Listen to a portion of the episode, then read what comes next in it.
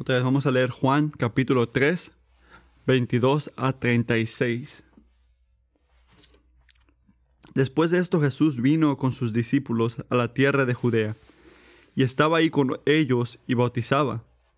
Juan también bautizaba en Enón, cerca de Salim, porque ahí había mucha agua, y muchos venían y eran bautizados, porque Juan todavía no había sido puesto en la cárcel. Surgió entonces una discusión entre los discípulos de Juan y un judío acerca de la purificación.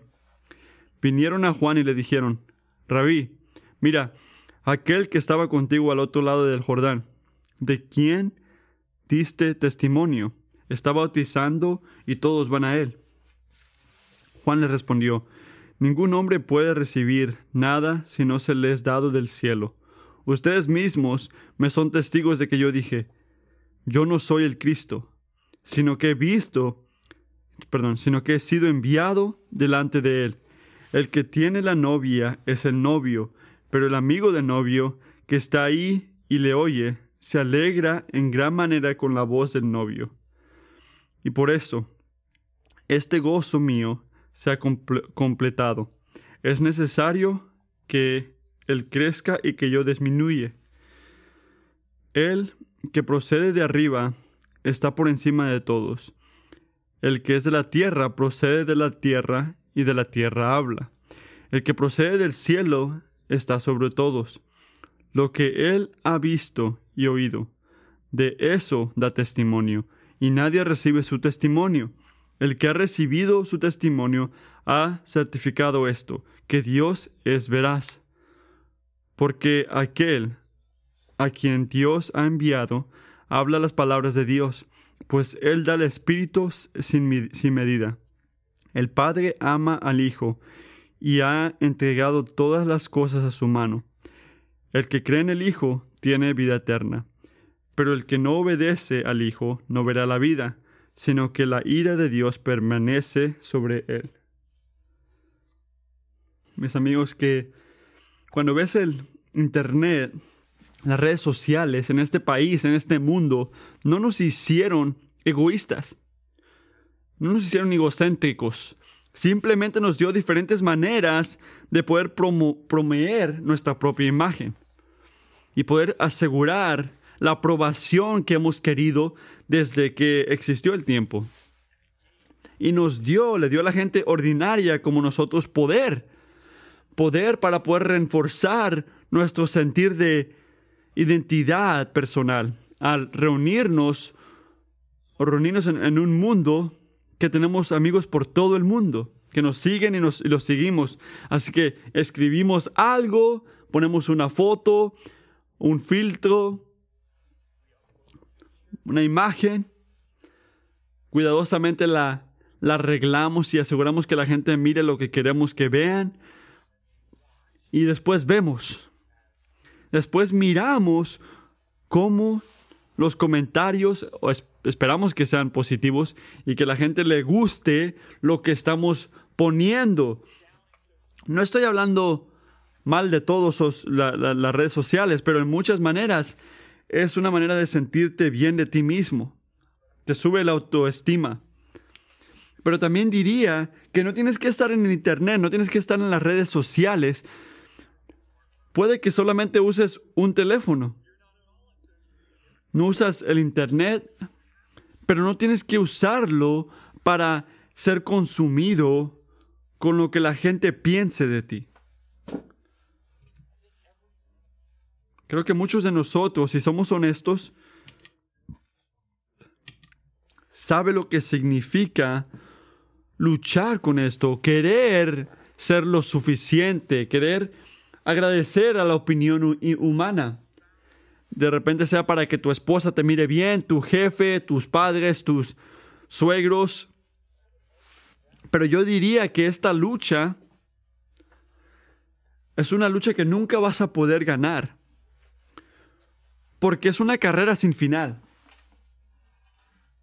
Piensen en esto. En cuanto tú piensas que ya, ya aseguré lo que yo pienso que la gente piense de mí. Ya aseguré que ellos piensen esto de mí. tenemos que regresar a poder seguir agradando a la gente para no perder la aprobación que ya tenemos. Nunca terminas esta carrera. Llegas a esta meta y sigue la que sigue. Y si no tienes cuidado, toda interacción que tienes con la gente puede convertirse con una, una función de referencia que se refiere a tu valor. Así que, ¿qué tipo de, de ayuda nos da el mundo? ¿Te da a ti, te da a mí? para esos que se encuentran atorados en este ciclo? ¿Qué solución nos, nos dicen? Mira, intenta esto. ¿Qué nos dicen? Si estás ahogándote en, en, preocupándote de lo que la gente piensa de ti, normalmente esto dicen, no te preocupes, no te preocupes lo que la gente piensa de ti o quieren que hagas o lo que deberías de hacer o lo que tú debes de hacer. haz lo que tú pienses que está bien. Tú sé tú, dice el mundo, ¿verdad? Tú sé tú. No te preocupes de ellos, tú sé tú. Y deja que lo que ocurre ocurre. Y si la gente se preocupa, ya es su batalla, es su problema. Pero yo diría que esto no funciona tampoco. porque cambiamos un tipo de esclavitud por otra. Y este es un nuevo pensamiento. Piensen en mí conmigo cuidadosamente. Antes me dominaba la opinión de otros, me dominaba la opinión de otros, y ahora me domina lo que yo pienso de mí mismo.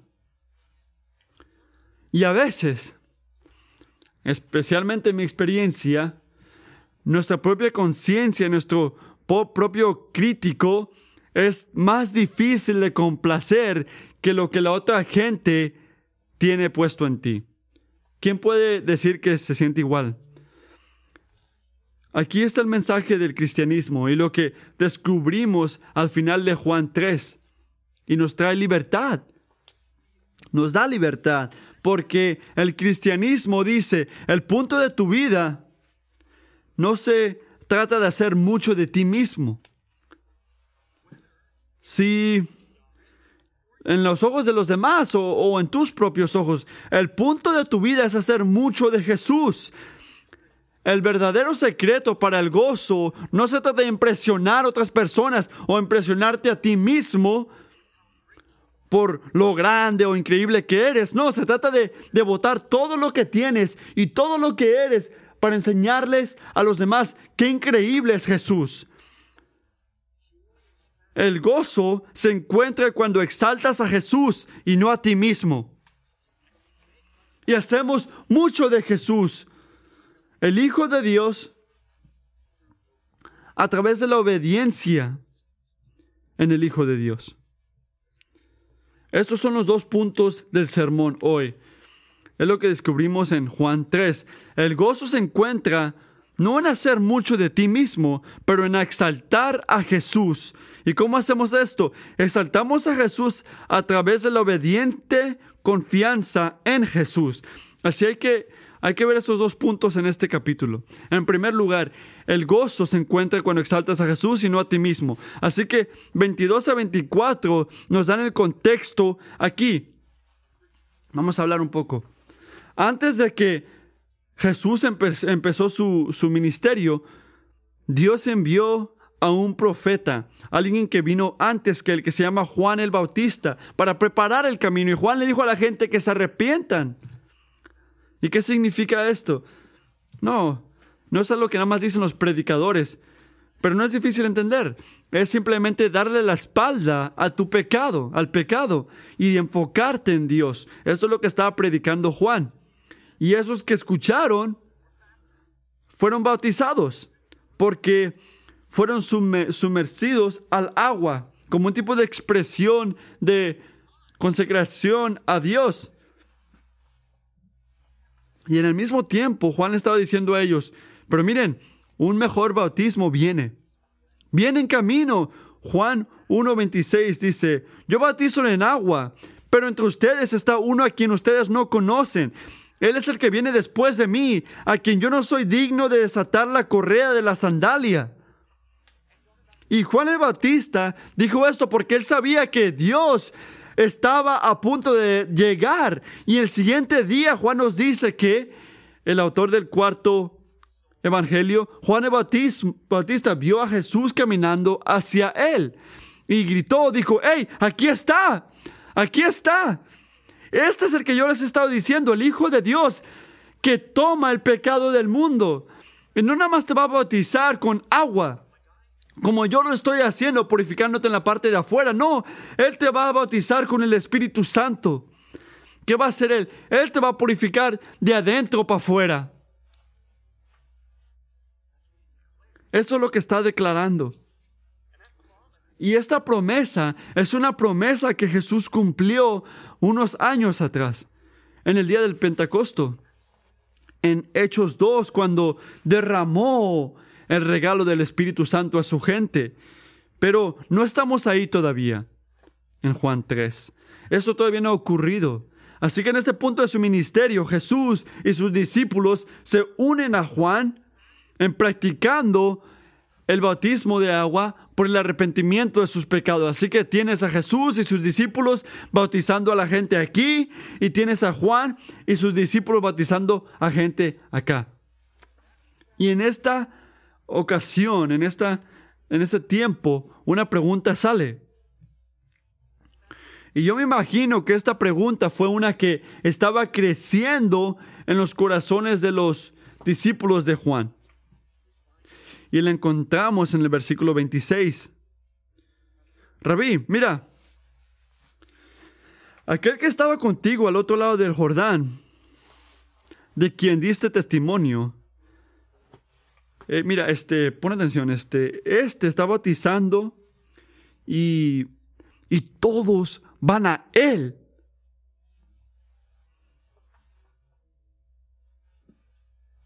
Mira, de repente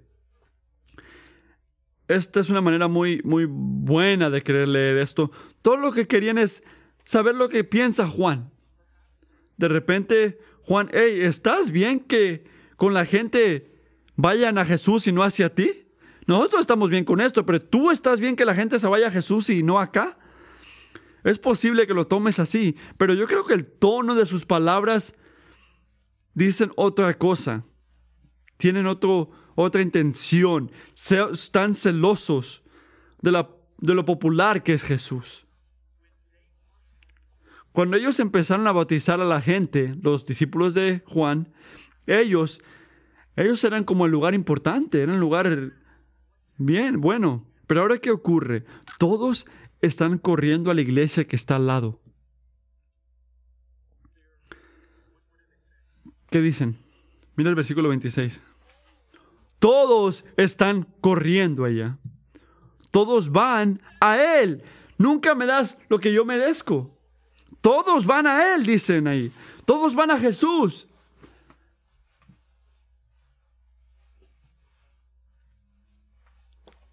No somos inmunes a estos. Ni en la iglesia, ni en el ministerio cristiano. De intentar hacer un tipo de seguimiento personal, de intentar, porque queremos esto, que la gente nos exalte a nosotros. Y llegar al celo si no recibimos la afirmación que queremos, que necesitamos en esos tiempos. Así que hay que dar unos ejemplos para que la gente no piense, no, nunca yo, Matthew, no tiene nada que ver conmigo esto. Hay que decir que alguien nuevo llega el domingo. Y tú tomas la iniciativa para hablar con ellos, tienes buena conversación, se ven agradecidos genuinamente por tu iniciativa, por tu cuidado, pero después de tiempo no puedes reunirte con ellos, no, no, no se da, pues no puedes reunirte con ellos. Pero después aprendes que se conectan muy bien con otra persona en la iglesia y deciden ir a su grupo de comunidad al lugar del tuyo. Y aunque no lo digas por fuera, pensarías, Señor, ¿por qué cada vez que yo voy hacia alguien no recibo nada para atrás? ¿Dónde está la reciprocación? ¿Dónde está el recibimiento? Todo lo que yo estoy orando es un amigo. ¿Por qué nadie me sigue a mí? Ejemplo 2. Hay que decir que pasas mucho tiempo en ayudando a un adulto en esta iglesia, perdón, un, un joven en esta iglesia. Y todo va bien, te ayuda a ti, lo ves a él, ves como un liderazgo en ellos y un día lo ves en lunch y le dices, hey, tengo que decirte algo. ¿Qué? Creo que Dios me está llamando a otra congregación. ¿Qué? ¿Qué quieres decir? Sí, creo que Dios quiere que yo vaya a la iglesia que está al otro lado de la calle. Gracias por ayudarme tanto, este, hablándome tanto, pero quiero ir a esta otra iglesia. Ok, estaré orando por ti. Puede que. Y seis meses después los ves en una graduación y hablan y hablan y hablan de todo el crecimiento que han visto en sus vidas desde que fueron a la otra iglesia. Y tú sonríes porque tienes que sonreír, pero por dentro piensas, ¿por qué la gente no viene de otras iglesias para quererme a mí? O puede que sirvas fielmente en un ministerio y nunca, nunca has sido reconocido por eso.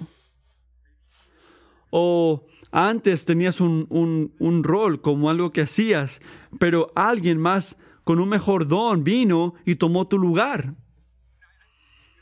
Puedo seguir, ¿verdad? Porque hay muchos escenarios, escenarios como estos, donde somos tentados para ser celosos, cristian, este, hasta ministerios cristianos. ¿Por qué no se pudieron quedar en nuestra iglesia? ¿Por qué no me merecen por mi servicio? ¿Dónde está mi honra? ¿Dónde está mi, mi regreso de mi liderazgo, de mi dinero, porque todos quieren hacer mucho de sí mismos y no tanto de mí. Si eres como yo y no temas tener loncho, conmigo y decirme que vas a ir a otra iglesia, no, no temas eso. Pero si eres como yo, si es muy fácil quedarte atorado en esto, en ¿por qué no puedes hacer mucho de mí? El Señor tiene ayuda para nosotros aquí. Y lo encontramos en la respuesta de Juan a sus propios discípulos en los versículos 27 a 36. Mira esto como la rampa de salida en una vida de hacer mucho de mí mismo. Así que, ¿cómo se ve esta rampa? Bueno, en primer lugar, Juan le recuerda a sus seguidores un principio, un principio de todo esto. Hay que poner una buena fundación si vamos a salir de, esta lucha de que es mucho de mí, todo se trata de mí. Tienes que saber que nunca vas a poder, nunca vas a poder hacer la, lo, lo que Dios te ha llamado a hacer con gozo si es que el Espíritu Santo no está en tu corazón. Porque es el Espíritu de Dios que nos da la humildad que necesitamos para recibir con humildad lo que Dios quiere que hagamos en esta vida. Una persona, versículo 27, ningún hombre puede recibir nada si no le es dado del cielo. Juan reconoce que hay una lógica que está como al revés en este mundo. Lo que el mundo dice, sí, recibe la gloria tú, recibe este llamado. No, Dios dice que eso es tonto. Y lo que dice el mundo, ¿Cómo el mundo dice, ¿por qué quiere hacer esto si no te van a dar la atención la gente? ¿Quieres que tú tienes que hacer que la gente te siga? No, Dios dice que no. Ningún hombre puede recibir nada si no le es dado del cielo. Así que necesitamos la ayuda de Dios para recordar lo que Juan le dijo a sus seguidores que recuerden. Y son dos cosas, dos cosas. En primer lugar, tienen que recordar su identidad. Recuerda tu identidad. En el versículo 28, ustedes mismos me son testigos de que yo dije, yo no soy el Cristo, sino que he sido enviado delante de Él. Yo no soy el Cristo, dice Juan. Recuerda tu identidad. Yo no soy el Cristo. Si no tuviéramos una máscara puesta, les diría a todos que se levanten y griten, yo no soy el Cristo. Pero ¿por qué tenemos que decir esto y recordar esto? Porque se nos olvida.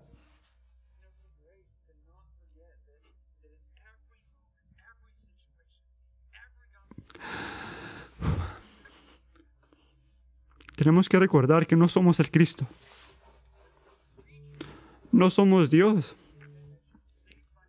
Somos criaturas hechas en su imagen, pero no somos el Creador. No puedes abrir los ojos de los ciegos. No puedes cambiar un corazón duro. No hacemos relaciones santas o completas. No somos Cristo. Así cuando intentas hacer mucho de ti mismo, al gritar un poco o poner las consecuencias, porque sabes que yo voy a hacer que este niño cambie, ¿qué tienes que hacer? Tienes que recordar, yo no soy el Cristo. ¿O qué tal si estás casado y quieres hacer mucho de ti mismo al hablar mal de tu esposo o esposa hasta que hagan lo que tú quieres? Tienes que recordar, tú no eres el Cristo.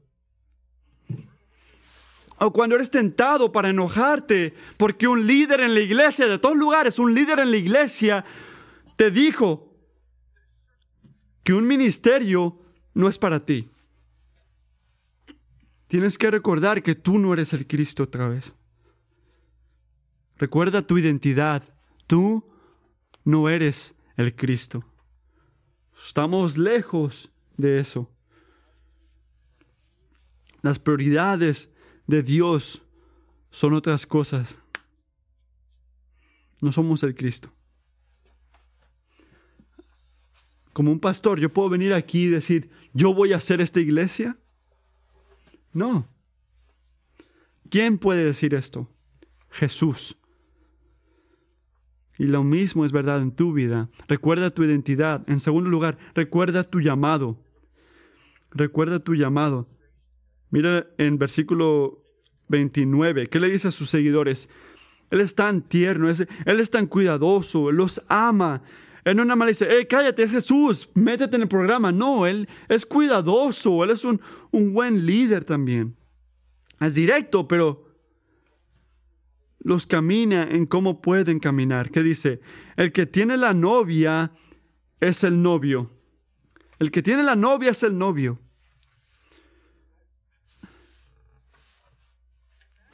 Y imagínate, imagínate una boda, ¿verdad? Imagínate una boda. Donde en medio de la ceremonia, sabes que el, el mejor amigo, normalmente está el esposo, el mejor amigo está ahí intentando averiguar qué hacer con sus manos. El mejor amigo, imagínate una boda donde el mejor amigo, en medio de la ceremonia, se enoja y se pone a gritar porque la esposa se le dio al novio. La novia se le dio al novio y no a él. No creo que has visto esto, espero que nunca veo esto, pero ponte en este contexto. tú dirías que, ah, pobrecito ese amigo, ¿por qué no le dan la novia a él? No, no, no, tú, tú, no te sientes mal por él, tú, tú te enojas con él. ¿Cuál es tu problema? Si el mejor amigo, el, amigo del, novio, se ponga enfrente cuando viene la novia y se pone enfrente del novio y lo quita el novio y dice, ¿sabes qué? Eres mi esposa ahora. Va a haber una, una pelea. Y por buena razón.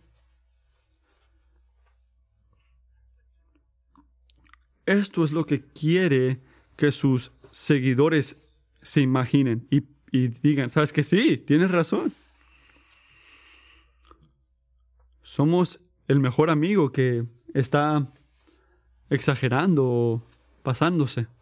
Porque amigos, la iglesia es la novia de Jesús, no la tuya. No es la mía como pastor. La fieldad, la afección, la honra, la devoción de la gente de Dios últimamente son reservadas para Él y para nadie más.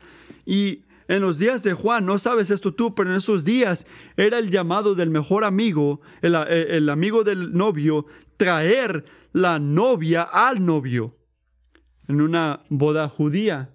Así que en una manera espiritual, Juan reconoce, Juan reconoce, ¿sabes qué? Ese es mi llamado también, traerle la novia al novio, no al hacerle gente creer que yo soy el mero mero. No, mi llamado es traerle la gente a Jesús y gozarme cuando ellos sigan a Jesús. Y esto es lo difícil, que sigan a Jesús donde sea que los lleve.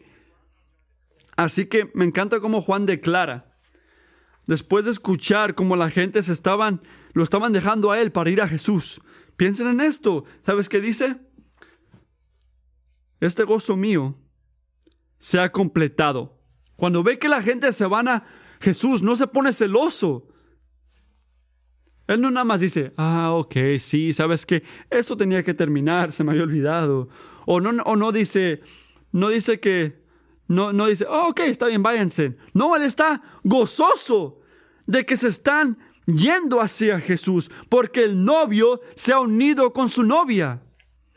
Y nada le trae más, más satisfacción que estar ahí al lado mientras se ve esa reunión y aplaudir y gozarse en la situación. Y Dios nos ha dado el mismo llamado, cristianos. El mismo de encontrar nuestro gozo en que no en que la gente nos vea como gran persona, sino que llevar a la gente a Jesús y ver que Él es increíble.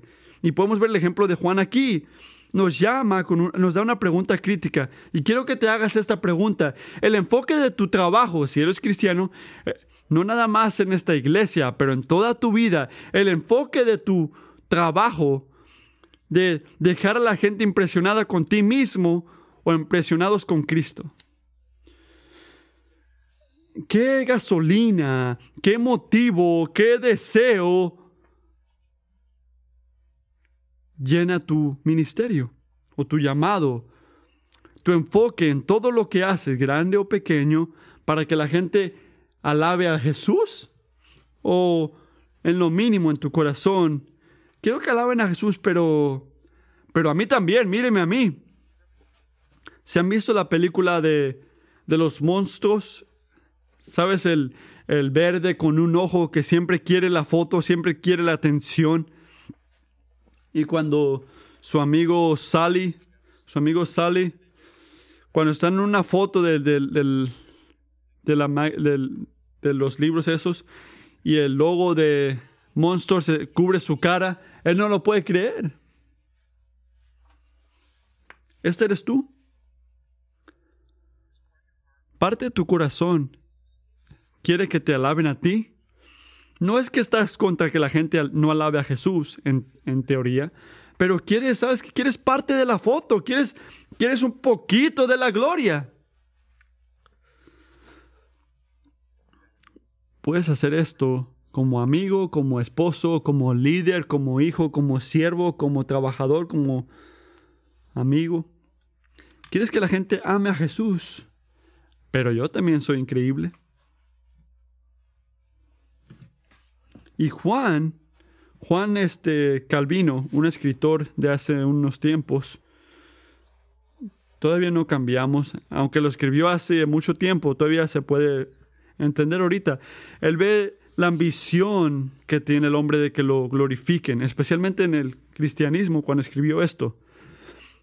Aquellos que se ganan la iglesia para sí mismos, en lugar de para Cristo, violan violan sin fe el matrimonio que deberían honrar. Quieren tomarse la novia. Es un acto de seducción espiritual. Porque tú estás robándole, estás robando y quitándole la atención, una devoción, una afección, una honra, una fialdad que Dios ha reservado para Cristo Jesús. Eres como un hombre que intenta entrar en un matrimonio para comer, para cometer este idolatría con la mujer del novio. Una infidelidad. Y el Hijo de Dios no se va a quedar al lado mientras intentamos robar su novia. Su llamado para su propia gloria garantiza que el versículo 30 se va a cumplir. Es necesario que Él crezca y que yo disminuya. Jesús tiene que crecer, nosotros tenemos que disminuir. Piénsalo así, Jesús es el Hijo. Jesús es como el sol y nosotros somos como velitas intentando brillar. Vamos a ser derritidos por el sol y ser consumidos. Así que hacer mucho de ti mismo, convencer a que la gente te siga a ti, es seguir una gloria que está garantizada en, en desaparecer. Por eso dije yo que el gozo solo se encuentra en exaltar a Jesús. ¿Por qué? Porque esa es una gloria que nunca va a terminar y no se la puede robar nadie, ni no está en un tipo de que manera que la gente la, la disminuya. No, Él va a ser más y nosotros menos. Así que ten cuidado. Únete conmigo a tener cuidado en trabajar, a estudiar, a descansar, a hablar, a vestirnos, a gastar, de una manera que cualquier persona que esté viendo ponga su atención, no, eh, raramente no en ti, pero en Jesús. Y si te encuentras, como dije, sabes que estoy haciendo un buen trabajo, ay, ten cuidado. De repente sí, espero que sí. La humildad no significa que soy falla, no. No, hay gracia, hay gracia. Pero ten cuidado, sé humilde y pregúntale a un cristiano, honestamente, ¿cómo ves que voy? Pregúntale a tu esposa o esposo, un amigo cristiano, ¿para cuál gloria crees que yo estoy viviendo? Y, no me la respuesta correcta. Hay partes en mi vida, ¿sabes qué? ¿Ves si ahí está luchando?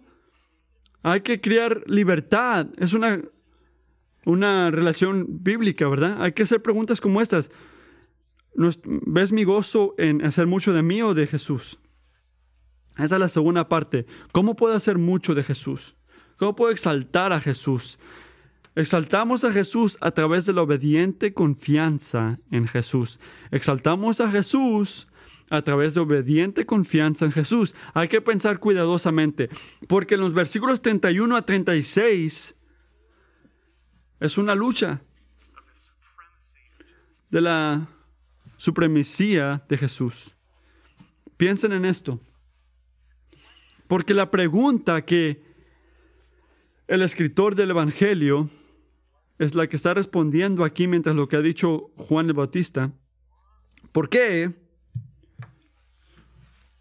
¿Por qué la exaltación de Jesús no nada más es una necesidad divina, sino que un gozo personal?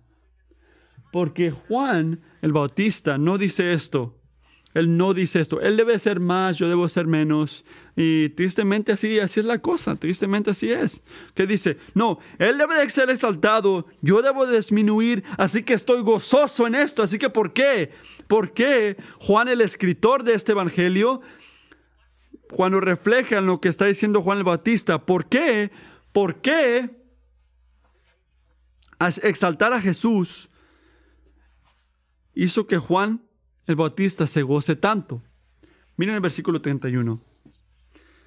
Para hacer, decirlo corto, es porque el que procede de arriba está por encima de todos. Jesús el que viene de arriba está por encima de todos. Tú, tú no estás sobre todos. Tus amigos no están sobre todos. Tus circunstancias no están sobre todos. El que es presidente este año no es el rey sobre todo. Jesús está sobre todo. El gozo, la pureza, lo la hermosura, la majestad, la sabiduría, eternamente es supremo. No, vale, nadie es más que Él. Él no es como del mundo. Él es el que vino del cielo. Y como el majestuoso, ¿cómo expresa su gloria? Mira el versículo 32. Lo que Él ha visto y oído, de eso da testimonio. ¿Qué ha visto y oído Jesús? Desde la eternidad, desde el principio, él ha estado íntimamente involucrado en la gloria del Padre Dios. Piensen en esto, siempre ha estado ahí. ¿Tú, tú, tú de qué puedes dar testimonio? ¿El cereal que comiste esta mañana? ¿Lo que miraste en las noticias ayer? ¿Lo que vistes mientras caminabas tu perro esta mañana? ¿De qué da testimonio Jesús? Jesús nos da, escucha esto, una vista de primer lugar del carácter y maneras de ser del Dios Santísimo. No porque alguien le dijo o porque le explicaron algo, sino porque ha estado con Dios el Padre desde el principio de tiempo como el único Hijo. Y si recibiste a Jesús, el testimonio de Cristo como la verdad de tu vida, y le pones el peso eso a tu vida, enfocado en el Evangelio, ¿qué estás haciendo? Estás afirmando, estás poniendo tu sello de la verdad de Dios. Mira el versículo 34. Porque aquel, que se refiere a Jesús, a quien Dios ha enviado, habla las palabras de Dios. Cuando Jesús habla, Dios habla. Su testimonio, el testimonio de Jesús, escucha esto. No es un tipo de, de una toma de ver de una persona religiosa. Cuando alguien sabe mucho o piensa mucho de, de que sabe mucho de Dios. No, el testimonio de Jesús no es correcto así e incorrecto así. No, es la palabra de Dios, es la revelación de Dios, la revelación de Dios de sí mismo. ¿Y cómo sabemos esto? ¿Cómo sabemos esto? ¿Cómo sabemos que cada palabra que salía de la boca de Jesús no es nada menos que las palabras de Dios? Miren el versículo 35. Lo sabemos porque el Padre le dio al Padre el Espíritu, a Dios el Espíritu, y a Dios Jesús completamente. El Padre ama al Hijo y ha entregado todas las cosas en su mano. Le entregó toda, todo. En Isaías 11 dice, entonces un retoño brotará del trono de Isaías y un vástago dará fruto de sus raíces y reposará sobre él el Espíritu del Señor, Espíritu de sabiduría y de inteligencia, Espíritu de consejo y de poder, espíritu de conocimiento y de temor del Señor. Está sobre Jesús todo esto. Y como cristianos sentimos el Espíritu de Dios a través de el regalo de Cristo Jesús. Pero ¿quién está recibiendo el Espíritu sin medida? Jesús. Jesús es el hombre lleno del Espíritu. Y así que a través de su manera humana, cualquier pensamiento que tenía, cualquier deseo que sentía, cualquier acción que tomaba, cualquier palabra que decía, completamente estaba bajo el control e influencia del Espíritu de Dios.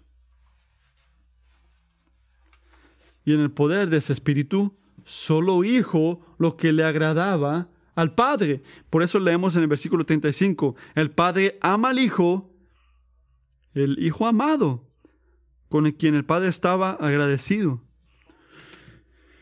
Y en su obediencia, el Padre le, dio autoridad sobre todo el mundo. El Padre ama al Hijo y ha entregado todas las cosas a su mano.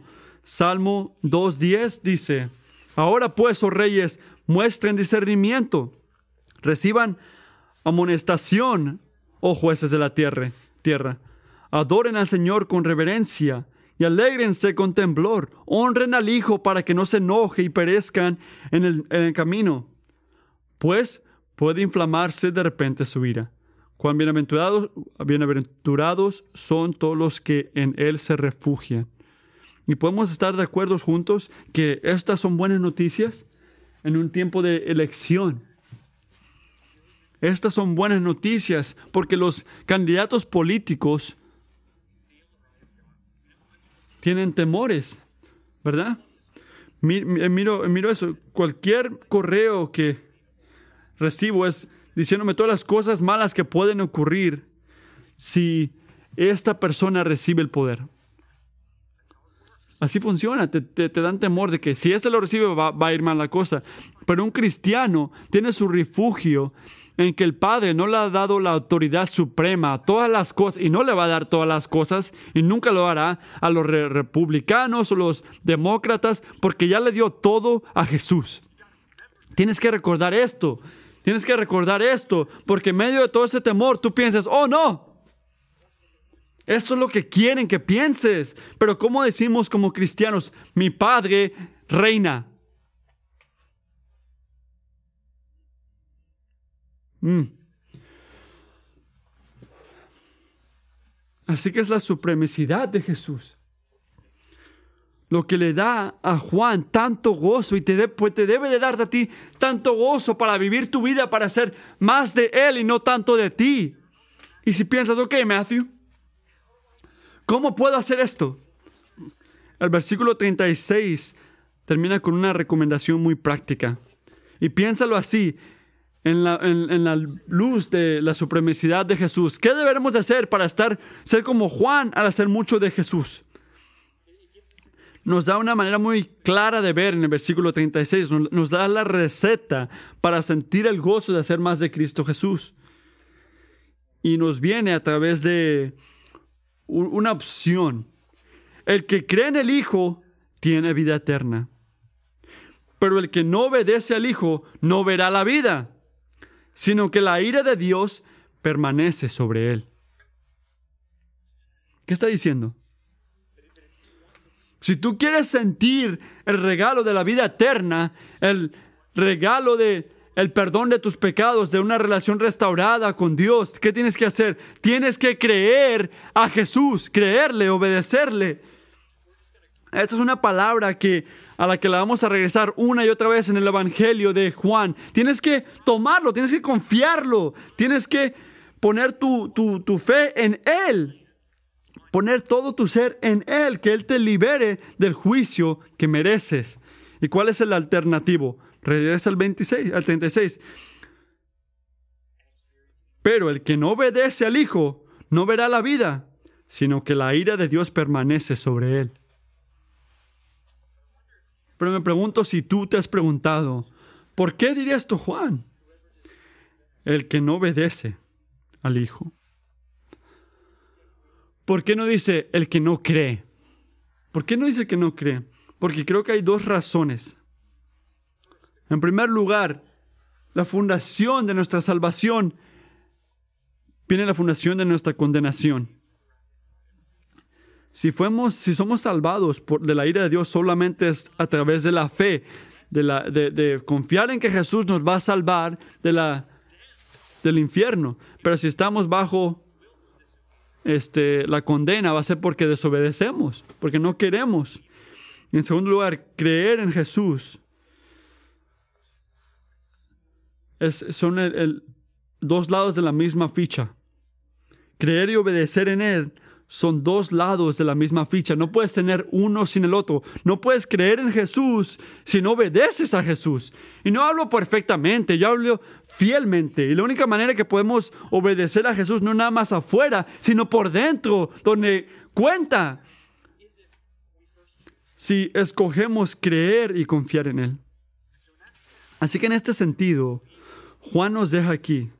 Nos deja aquí. Ok, al ver su supremacidad, tienes que enfocarte en hacer más de Cristo y menos de ti mismo. Así es como te sales de este ciclo que te va a matar.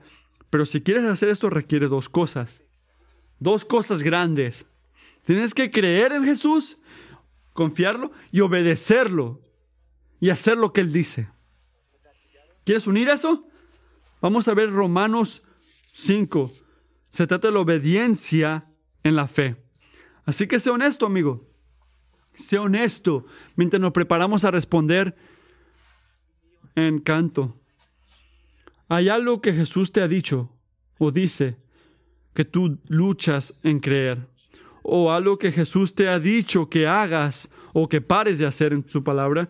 Que tú no quieres obedecer o no has obedecido. Si esto es, quiero que compartas esto con un amigo cristiano y le pidas que oren por ti, porque creer y obedecer en Jesús no es una caja donde nada más checas y ya continúas con tu vida, no, es una dirección que corres toda tu vida si eres cristiano. ¿Por qué? Porque nuestra última salvación depende en que nosotros continuemos haciendo esto. El gozo no se encuentra en hacer más de ti mismo, mucho de ti mismo. Se trata de hacer mucho de Cristo Jesús, porque nadie es más que Él. ¿Cómo hacemos más de Él? Al obedecerlo y confiar en Él. Y no hay nada mejor. No hay ninguna otra razón en la mañana de despertarte cada día.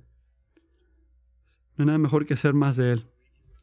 Te voy a dejar con las palabras de uno de mis preferidos escritores, J.C. Ryle.